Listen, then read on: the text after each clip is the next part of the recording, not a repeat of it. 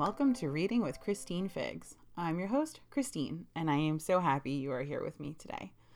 Well, that was a significantly longer break than I was expecting to take, but between planning baby showers and bridal showers, birthdays, and then Thanksgiving, I looked up at the pile of books I finished recently and realized I needed to get my butt back in my podcast chair because we have lots of stories to chat about. So let's dig in.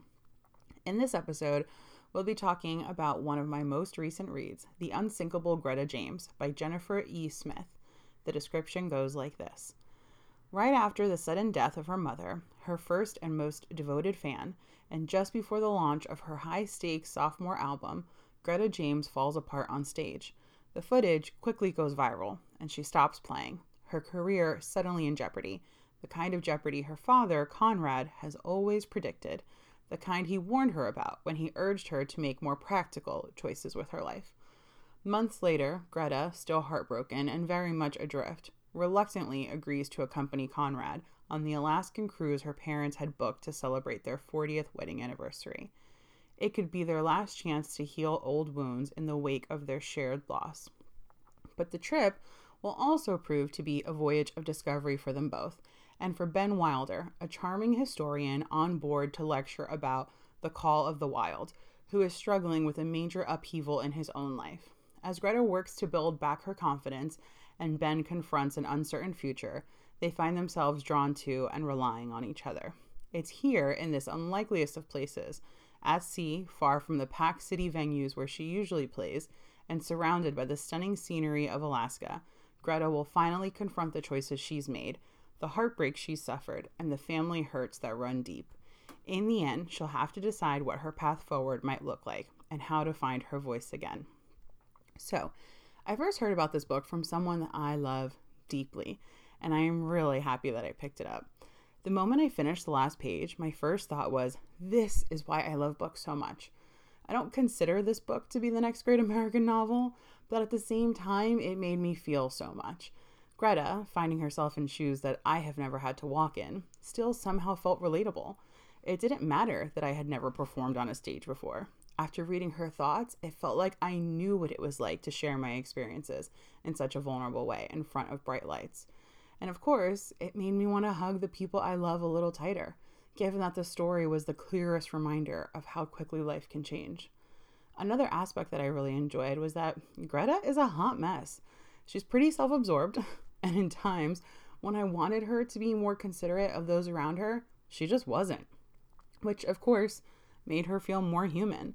She wasn't saying what she should say, because even though it's a story, her character was very much like anyone you or I might know. And it was great to see her not always get it 100% right all of the time, especially when it came to the relationship she has with her dad. As you read more and more of what their past and current experiences are, it makes complete sense as to why she would hold resentment against him, and also why they would have so many issues to begin with. It really dove into what it's like to have a relationship with someone that is incredibly similar to you in all of the ways that make you a difficult person. and when the two of you don't know how to communicate, every exchange can become one of hostil- hostility, which, let's be honest, so many people can relate to with family members that they have you forget to look at someone with love and compassion, and instead you only look at them through the lens of all the ways that they've fallen short in your eyes. It's hard and uncomfortable and incredibly sad, but it's something so many people experience. Another aspect of the story that I strongly related to was Greta's aversion to a traditional life. I grew up wanting the big house white picket fence, two dogs and a cat, and approximately four to six kids. When I was younger, the future I wanted for myself was of the Norman Rockwell variety. And then I grew up, and I actually got to know who I am. And although I will always respect anyone who wants the white picket fence, it's just not for me. But making that decision still wasn't an easy one, knowing what I was then giving up, which of course Greta could relate to, and is perfectly shown in one of my favorite lines of the book. Greta finds it almost painful sometimes to think about all of the different lives she could be leaving, leading, to know that every choice she's made has meant the loss of so many other possibilities. Every day, more doors close. Without even trying, simply by moving forward, you end up doubling down on the life you've chosen. And the only way to, to survive is to commit to it fully, to tell yourself it's the right one. But what if it's not true? I loved that she was asking this question of herself because even though she knew she wanted to live a life out on the road, touring cities and performing music, she occasionally still wondered if it had been the right decision all along, especially since it took her so far away from her family during its most difficult time. Now, I will be completely honest and say that the entire storyline of Ben Wilder, warm and charming writer that she meets in the middle of the story, felt absolutely unnecessary. She definitely needed someone to talk her feelings through out loud with, but to turn it into a potential romantic interest felt a little cheap to me, as if trying to heal from her mother's death and heal the relationship with her dad wasn't an interesting enough storyline. So naturally, she would need a love interest, right? Don't get me wrong, I adored Ben, and as a lover of all romance stories, you would think I would have enjoyed his introduction. But that just wasn't the case. With that being said, though, I really did enjoy the evolution of Greta throughout this book. Watching her come to terms with the death of her mother, trying to understand her relationship with her father, and falling in love again with performing on stage was all more than enough to have me saying, I hope you'll check out this book because it's a good one. I have added it to my online shop, Reading with Christine Figs. Link is in my bio if you're interested in reading it and gifting it, or gifting it, I should say, to someone this holiday season. And if you do read it, I would love to know what you think. All right, now on to the art portion, where I will be talking about Zac Efron's documentary series, Down to Earth, on Netflix. Lots of my friends have heard me talk about this. the show is described as actor Zac Efron journeys around the world with wellness expert Darin Olien in a travel show that explores healthy, sustainable ways to live. So, the first season came out in 2020, and I remember absolutely loving every episode. Not because, well, I've just been a teeny bit in love with Zac Efron for forever, but mainly because it was enjoyable and informative. During that season, they traveled to different places like Iceland, Costa Rica, and even Peru. They also had an ayahuasca episode, which I just found fascinating. In my opinion, season one was enjoyable, but the recently released season two is really where it's at. With the pandemic having recently begun as they were about to start filming, Zac was stuck, for the lack of a better word, in Australia. And since Australia was able to successfully quarantine when everything originally hit the fan, they were able to recover much more quickly, making it the perfect place for his entire crew to come and join him while they made Australia the backdrop of their second season.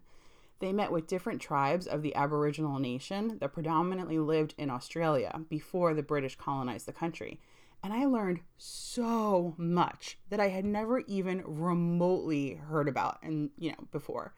They also met with so many scientists, writers, entrepreneurs, and farmers that are actively trying to change the face of how food and products are produced to lessen the impact of climate change. This season, it just felt like it had a little more weight to it.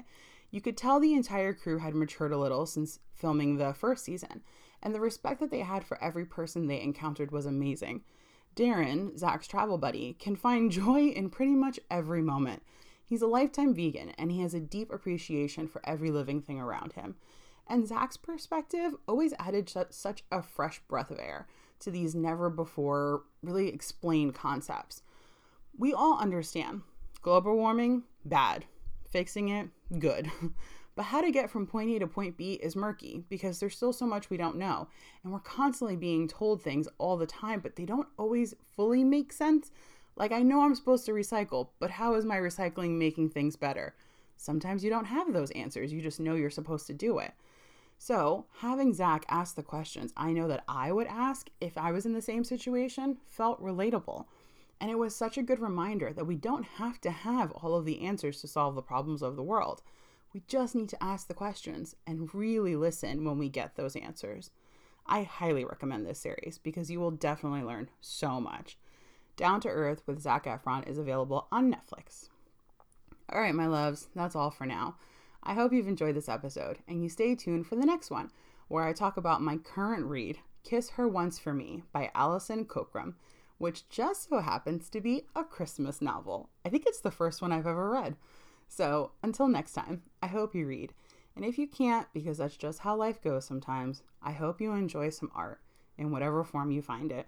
Because when life gets difficult, it is art in all of its many forms that can hold us, heal us, and give us hope. I love you all. Happy reading.